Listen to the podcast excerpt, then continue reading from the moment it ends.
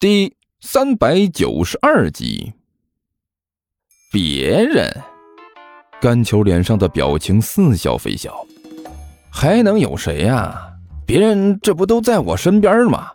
这么近的距离，你说什么他们都听得见。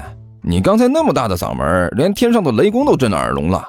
哎，我说李哥，你不会是喊这一嗓子给别人听吧？听到甘球这话，李延独脸上的表情顿时一变，但是很快就恢复了正常，干笑着说道：“呃呃，哈哈哈哈哈！哎，瞧你说的，我还能给谁听啊？这就是突然嗓门大了那么一点吗？哎，是，就是嗓门突然大了那么一点儿，多大点事儿啊？好了，李哥，天色也不早了，我也不打搅您了。”吃过饭没？瞧你说的，这都什么时候了，我还能没吃饭呢？呃，吃了啊，早就吃过了。啊，吃过了就好，吃过了好啊。那李哥，你先去休息吧，我也回去睡觉了。啊，行行行，你去吧去吧啊。李延独点了点头。啊，两个人一脸假笑的就转身各回各屋。砰，房门一关，万晨就忍不住开口说道。我还以为你能有什么高明的办法呢，还不是迎着就冲过来了，结果被人发现了吧？发现了又能怎么样啊？甘球脸上的表情分外的诡异。我说美女啊，难道你忘了我们的目的是什么了吗？是什么？万晨一愣，下意识的问了一句：“就是让他们没法盗墓啊。”甘球两手一摊，一本正经的说道。他在那儿望风是为了什么呀？就是说明他那个徒弟正在里面挖呢。我们过来了，他发现了，那他的那个徒弟还能继续挖下去吗？不挖了，我们的目的不就达到了吗？哦，你这个胖子说的倒是有点道理。万晨若有所思的点了点头，不是有点道理，是很有道理，好不好？我们的设置还没有完全布局好。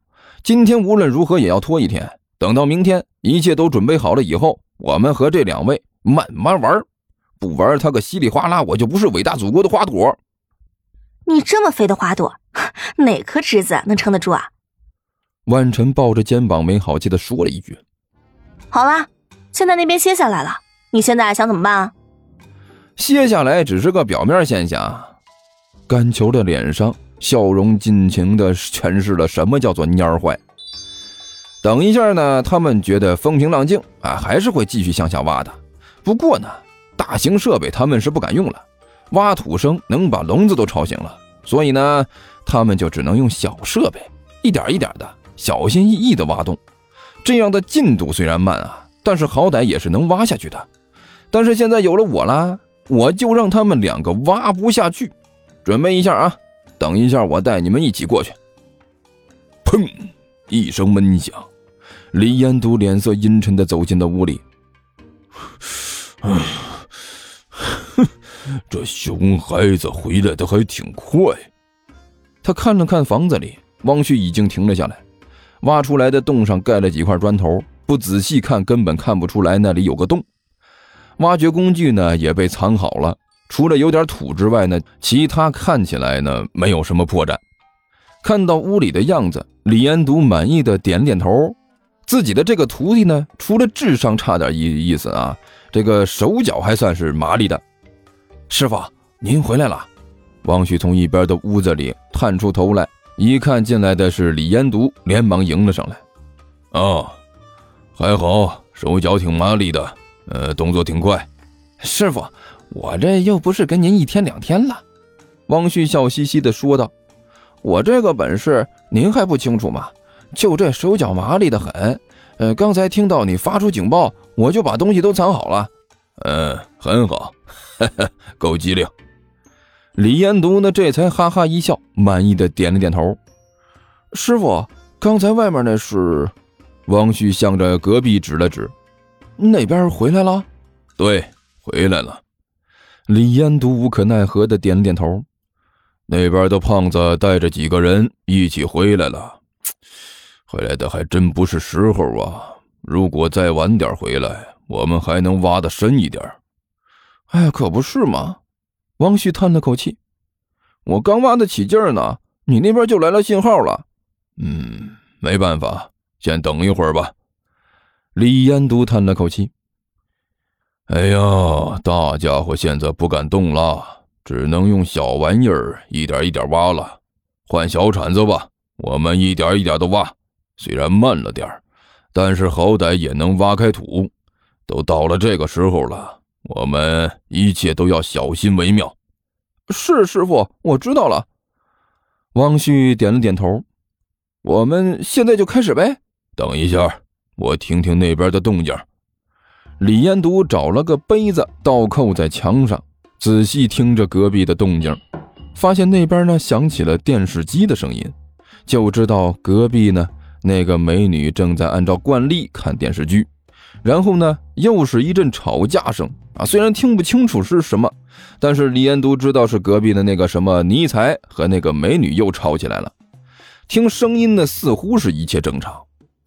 嗯，好了，徒弟，那边动静一切正常，来吧，咱俩开工，小心点啊，一点一点的挖。我先来，你歇会儿，等会儿再换我。今天我们要多挖点。行，师傅，多挖点。汪旭笑着点了点头。然后从身后的这个随身背包里拿出一把小铲子，递给了李延独。李延独接过那个小铲子，把墙角的几块砖头掀开，下面露出一个黑黝黝的洞口来。李延独手里拿着小铲子，开始挖土打洞。可是这刚挖了几下呢，突然之间，房间里响起了一阵敲门声。呃，李延独顿时一惊，停了下来。砰砰砰砰。听到屋里没动静，敲门声更响了。咕嘟，李延都紧张的咽了一口口水，向着自己的徒弟使了个眼色。一看李延独的模样，汪旭立刻就明白了自己师傅的意图。他干咳了两声，对着外面喊道：“哎，谁谁谁谁谁呀？我呀！”房门外面传来了干球的声音：“房东，干球啊，甘甘甘球啊！”汪旭干巴巴的问道：“有有有什么事吗？啊，是有点意事情。你这能不能先把门打开呀？”“嗯，门啊。”汪旭看了一眼身边的李延独，又看了看那个黑黝黝的大洞。李延独对着他轻轻的摇了摇头：“啊，呃，那那个什么，呃呃，干球啊，今天时间不早了，我和师傅都准备睡觉了。”汪旭对外面喊道：“不能吧？这才几点呢？哎，你们就睡觉啊？再说了，刚才我在外面看到你师傅了呀，那在门口挺精神的呀，怎么转眼回来就要睡觉了？嗯，这、这、这个，这当当然当然是有原因的啊。那、那、那个什么，啊，干干干球，咱们有事明天说行吗？我确实有事啊，只能今天说。”麻烦啊，你把这门开开行不？耽误不了几分钟时间。